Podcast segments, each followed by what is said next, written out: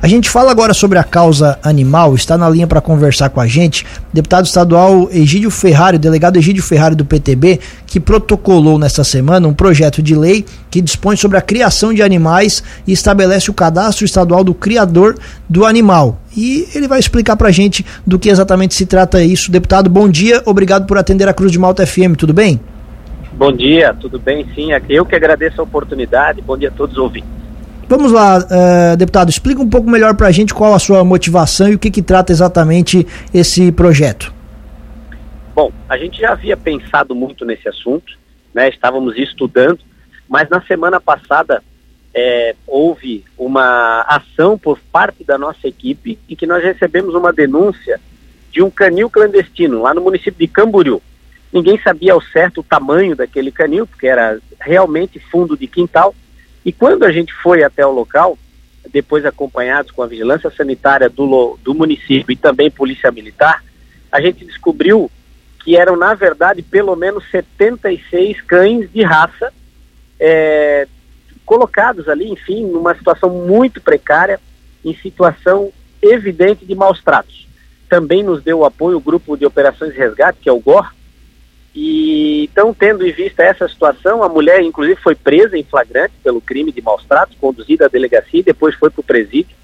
E isso realmente, aí a gente teve, tomou a decisão de protocolar logo esse projeto, que na verdade visa proteger o bem-estar dos animais e a saúde. Porque as pessoas às vezes querem comprar um cão de raça, um outro animal de raça, mas no, na verdade acabam alimentando esse tipo de crime muito grave né, porque não sabem a origem desse animal. Então, às vezes encontram algum, né, um exemplo aí, cães em vitrines de lojas, de pet shops, ou mesmo na internet, qualquer pessoa tem anunciado e faz a venda simplesmente obtendo lucro. Então, o que a gente quer não é proibir em definitivo esse comércio, mas sim que ele seja fiscalizado, né? que as pessoas que façam esse comércio, apesar de a gente ter uma bandeira muito forte e eu defender muito mais a adoção dos animais, já que temos milhares e milhares só em Santa Catarina disponíveis para adoção, mas a pessoa que realmente tiver condições né, e, é, é, e querer, tiver essa intenção de adquirir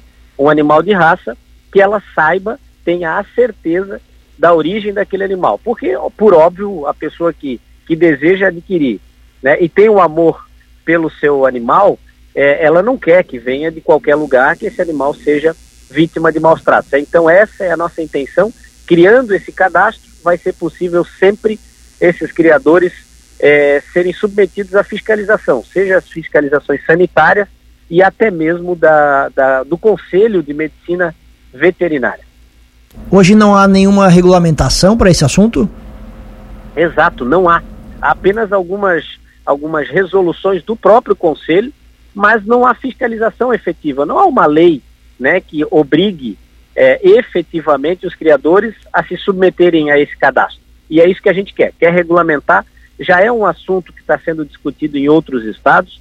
Lá no estado de São Paulo foi aprovada, inclusive, uma, uma recentemente, uma lei muito parecida, e a gente trouxe aqui para a nossa realidade para também fazer isso. A gente quer evitar é que as pessoas, na, nessa vontade, né, ou na empolgação de comprar um animal, vai querer comprar só mais barato e aí alimentar esse crime, como falei, a situação e as cenas eram um verdadeiro, um verdadeiro horror encontrado lá em Camboriú, tanto que disse, né, muito grave o caso, que a pessoa responsável foi presa em flagrante sem direito à fiança. Esse caso chama bastante atenção, claro, deputado, mas assim, o senhor tem conhecimento de mais casos como esse, em menor é, número, obviamente, é, é, é, com menos animais, mas isso, esse não é um caso isolado, isso acontece por todo o estado? Acontece por todo o estado. Nós mesmos já participamos de diversas ações, seja na Grande Florianópolis, tem a DPA, que é a Divisão de Proteção Animal, já estourou outros canis, né? E, e quando digo estourar, realmente porque ah, os animais são simplesmente explorados, visando apenas a atividade econômica. E de 20, de 15, de 30 animais, nós pegamos lá em Timbó, na região do, do Vale do Vale Europeu, também fomos lá em torno de 11 ou 12 animais, né, presos, para vocês terem uma ideia, eles ficam presos em gaiolas o dia inteiro, o tempo todo, só saem dali para reproduzir e depois para ganhar os filhotes. né, e voltam para essas gaiolas. Então, esses animais eles são submetidos a uma crueldade extrema, como disse, simplesmente visando o lucro.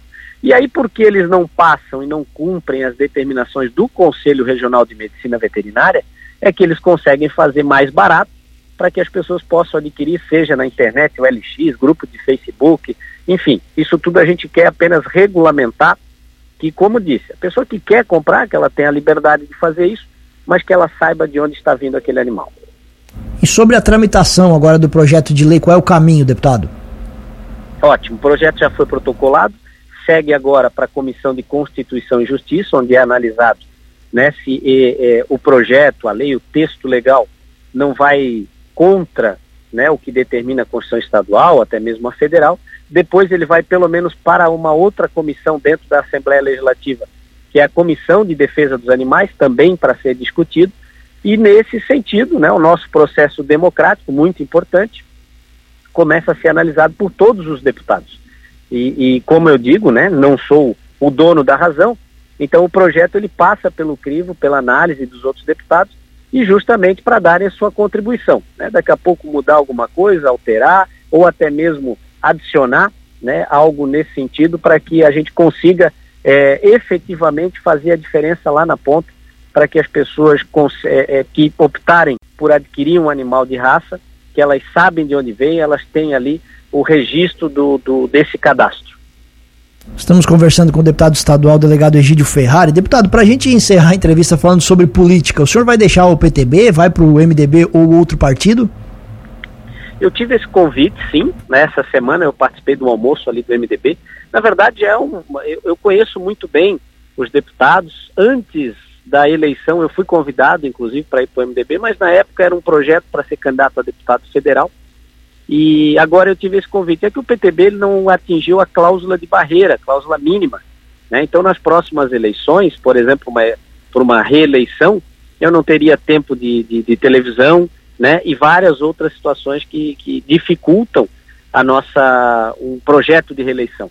Então a gente está conversando. Né? O que eu quero é realmente buscar um grupo de pessoas é, é, é, íntegras, né? parlamentares, que é o caso dos deputados do MDB ali da Assembleia Legislativa, meu, meus colegas, todos eles fazem um trabalho excepcional, de muita competência e também é, de bastante responsabilidade e experiência. Então tenho me espelhado e conversado muito com eles. Quem sabe daqui a pouco a gente consiga né, chegar a, a, a, uma, a um desfecho nesse caso, mas principalmente questões técnicas aí a gente também precisa avaliar se eu posso fazer a saída logo, se é mais para frente e várias outras questões. Perfeito. Deputado, muito obrigado pela gentileza da entrevista. Espaço aberto aqui na Cruz de Malta FM. Um abraço e bom dia. Muito obrigado. Agradeço também. Um ótimo dia a todos.